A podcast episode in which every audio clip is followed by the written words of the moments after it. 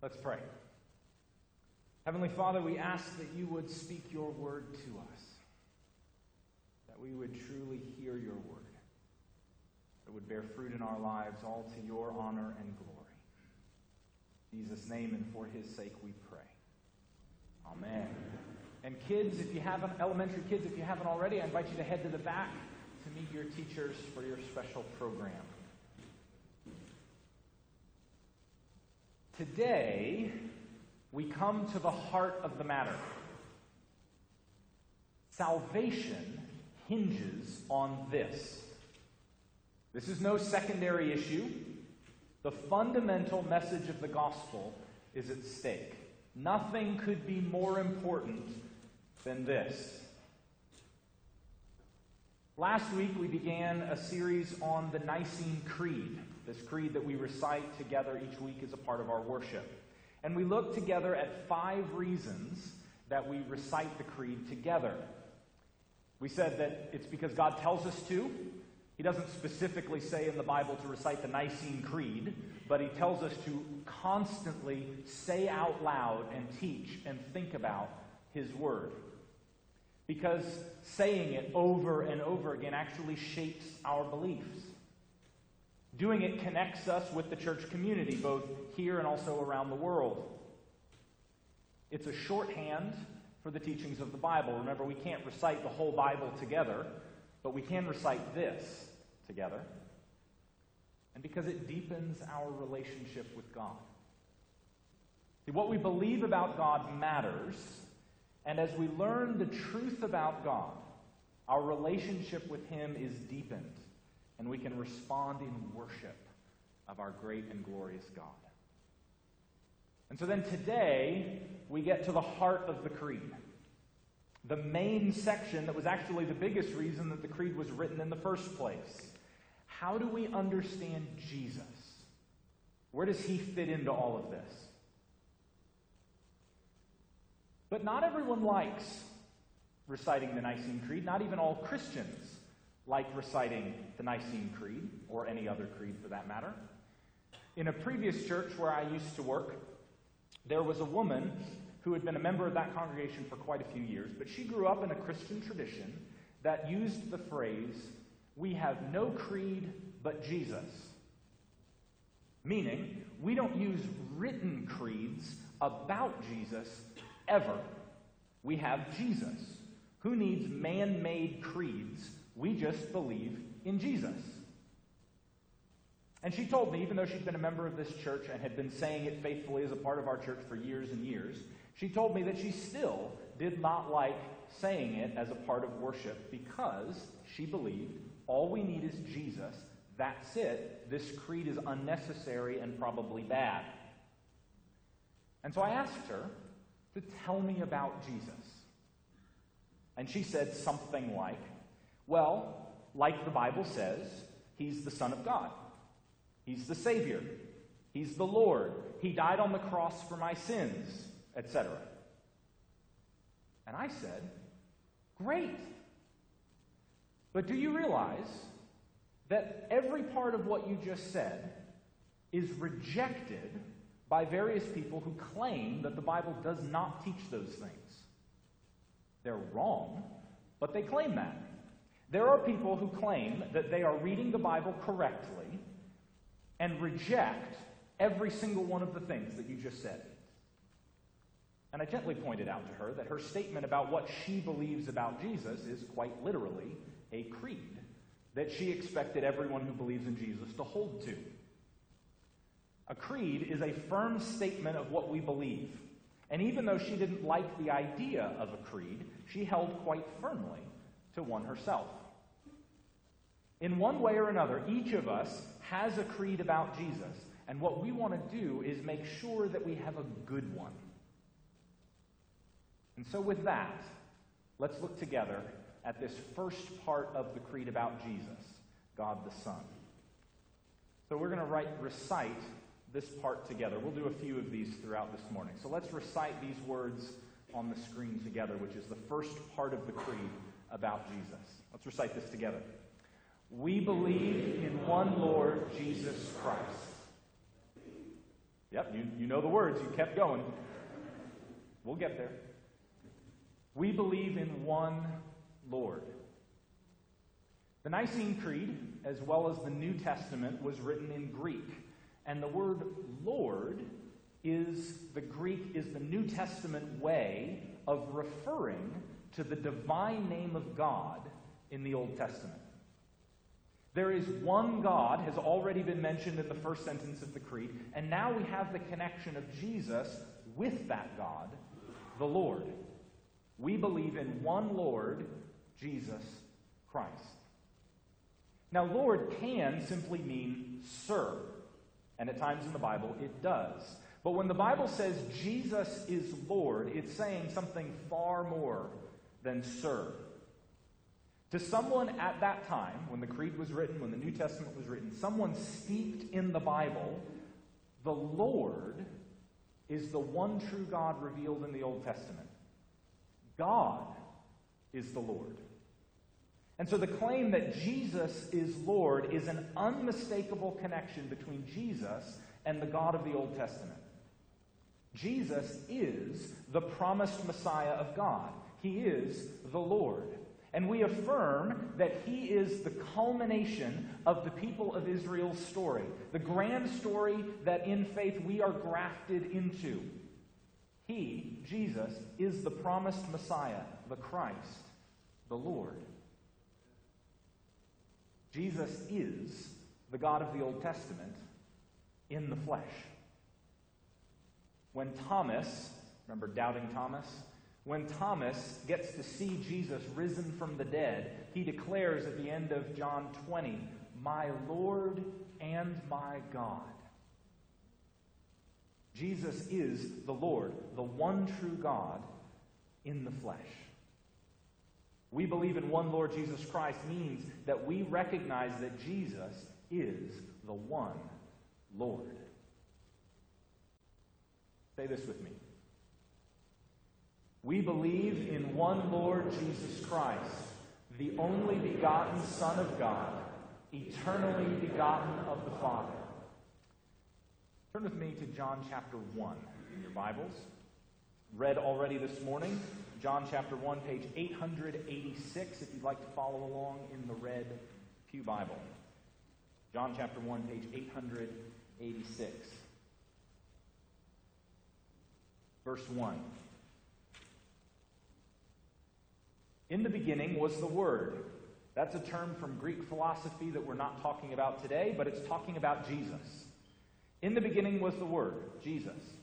And the Word was with God, and the Word was God. He was in the beginning with God. All things were made through him, and without him was not anything made that was made. In him was life, and the life was the light of men. The light shines in the darkness, and the darkness has not overcome it. Down to verse 14. The Word, Jesus, became flesh and dwelt among us. And we have seen his glory. Glory as of the only begotten Son from the Father, full of grace and truth. Now, this section from John's Gospel, among other parts of the Bible, is the background for this portion of the Creed. We believe in one Lord Jesus Christ, the only begotten Son of God, eternally begotten of the Father. This is explicitly Bible language. Jesus is the only begotten Son of God. He's the one Lord, He's the God of the Bible incarnate, and the Bible then calls Jesus the only begotten Son. Or if you were following along in our ESV, you may have noticed that it says only Son in verse 14 instead of only begotten Son. It's actually the same word used here in the Creed, and it really is more accurately translated only begotten, not simply only. Or think of the famous John 3:16. For God so loved the world that he gave his only begotten son, that whoever believes in him should not perish but have eternal life. The Bible calls Jesus the only begotten son of God. So we affirm that in the creed. Jesus is the one Lord. That's a clear connection with Jesus being God. And then here he's described as the Son of God, which then distinguishes him from the Father. They are one, but there's also a distinction. Jesus is the Son. But he's a son in a very different sense than we typically use that word. Very different way than human sons are. See, I have one biological son. So he is quite literally my only begotten son. But that is not what we affirm about Jesus in the Creed. See, with human children, we didn't exist, then we were conceived, and we did exist. But the Bible teaches that Jesus has always existed. Verse 1 again in John chapter 1 In the beginning was the Word. All things were made through him. Everything that was ever made was made through him. He was not himself ever made because he's the maker of all made things, and therefore cannot be himself made. There was never a time when Jesus did not exist. He was in the beginning, because as it says at the end of verse 1, the Word, Jesus, was God. So in the Creed, we use the language to try to get at this point. We use the language of eternally begotten. The relationship between Jesus and God the Father within the Trinity is one of Father and Son, but this relationship has always been. Unlike a human child that didn't exist and then did, Jesus, within the very being of God, has always been God the Son. And so we affirm that he is begotten, because the Bible explicitly uses that word about Jesus. And we affirm that he is eternally begotten, because he has always existed and has always been in the relationship of, of Son to God the Father within the Trinity. He was not produced like a human child, he is eternally begotten. Now, I know that that is anything but crystal clear. But we're trying to describe the essence and nature of God.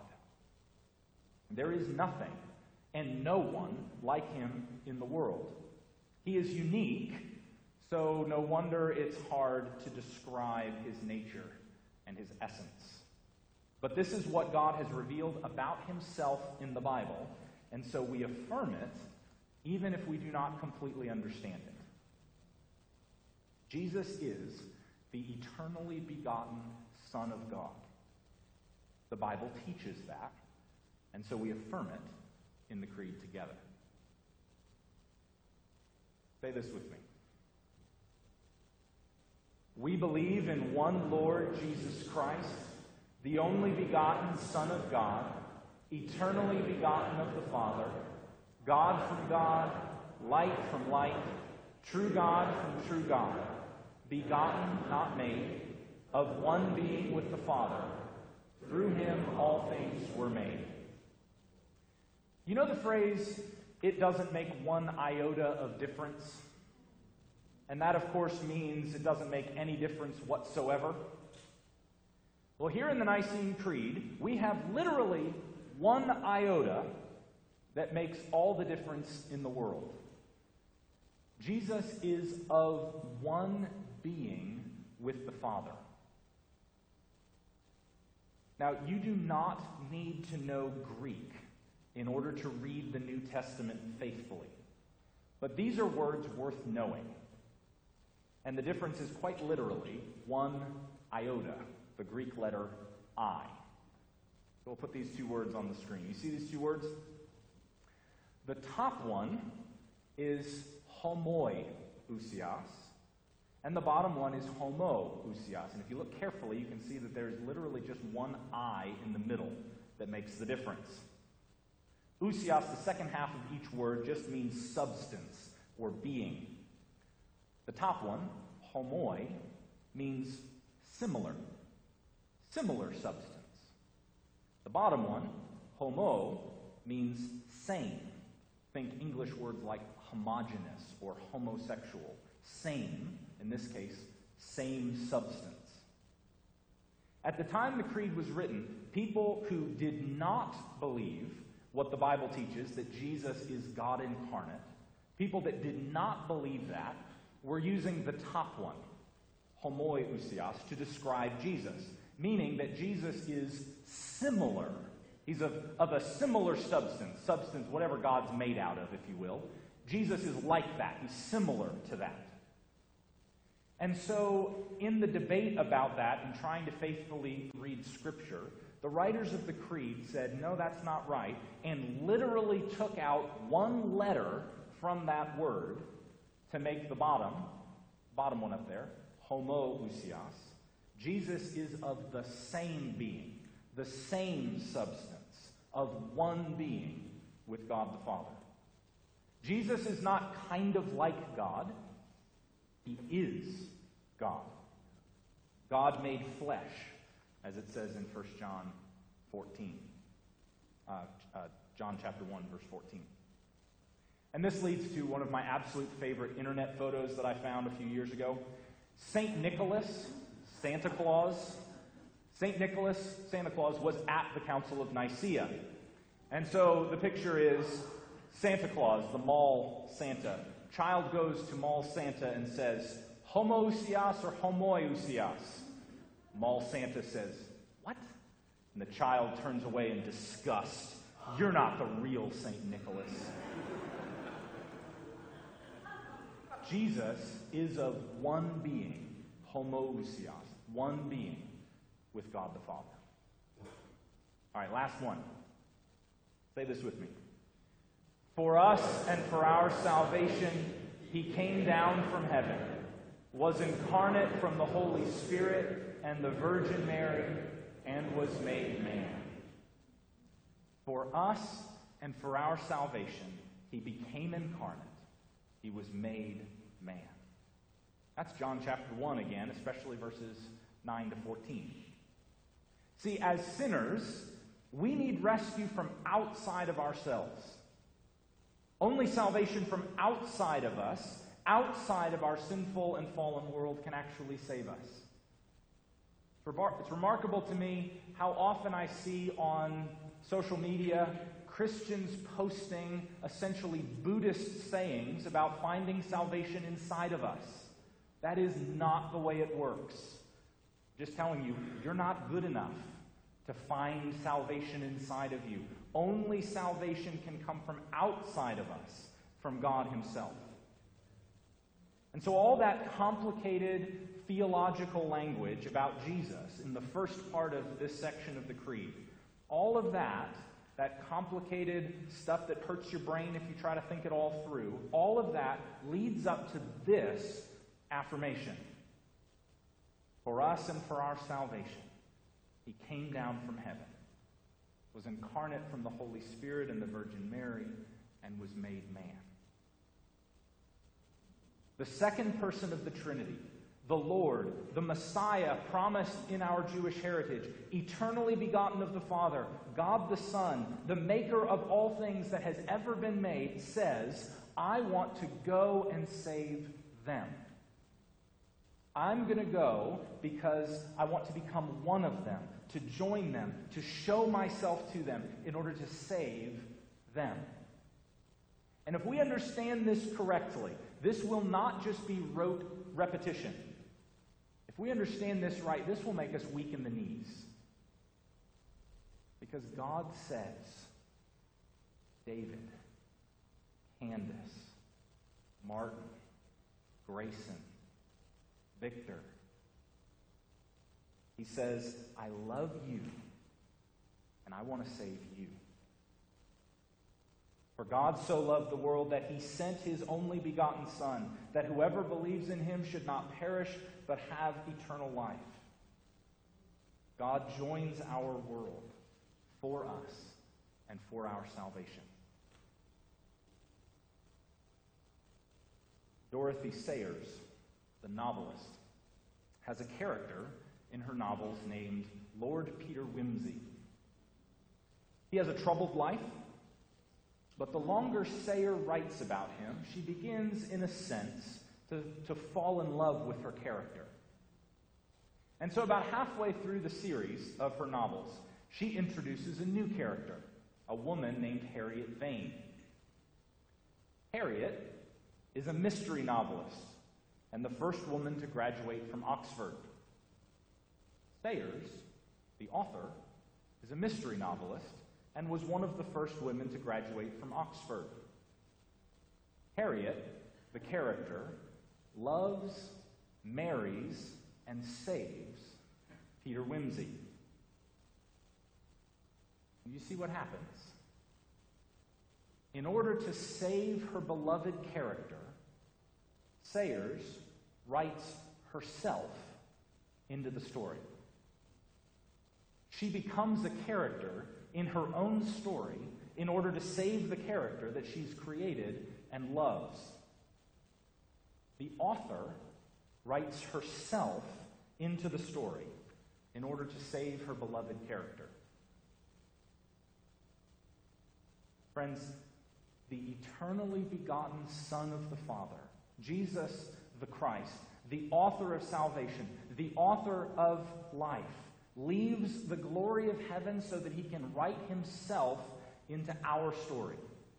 The story of Israel, the story of us, in order to save us, in order to set us free. He becomes one of us and joins our story from the inside. He takes on our limitations and our pains to show us his love for us in order to save us.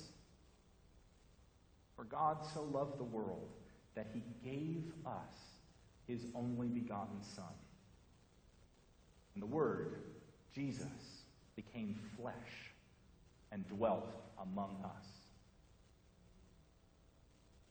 Now, the truth of the creed is dense at this point. It's weighty and mysterious, but in it, we see the incredible love of God for us and for our salvation. He came. In love, God the Son wrote himself into our story to set us free and to give us life. Amen.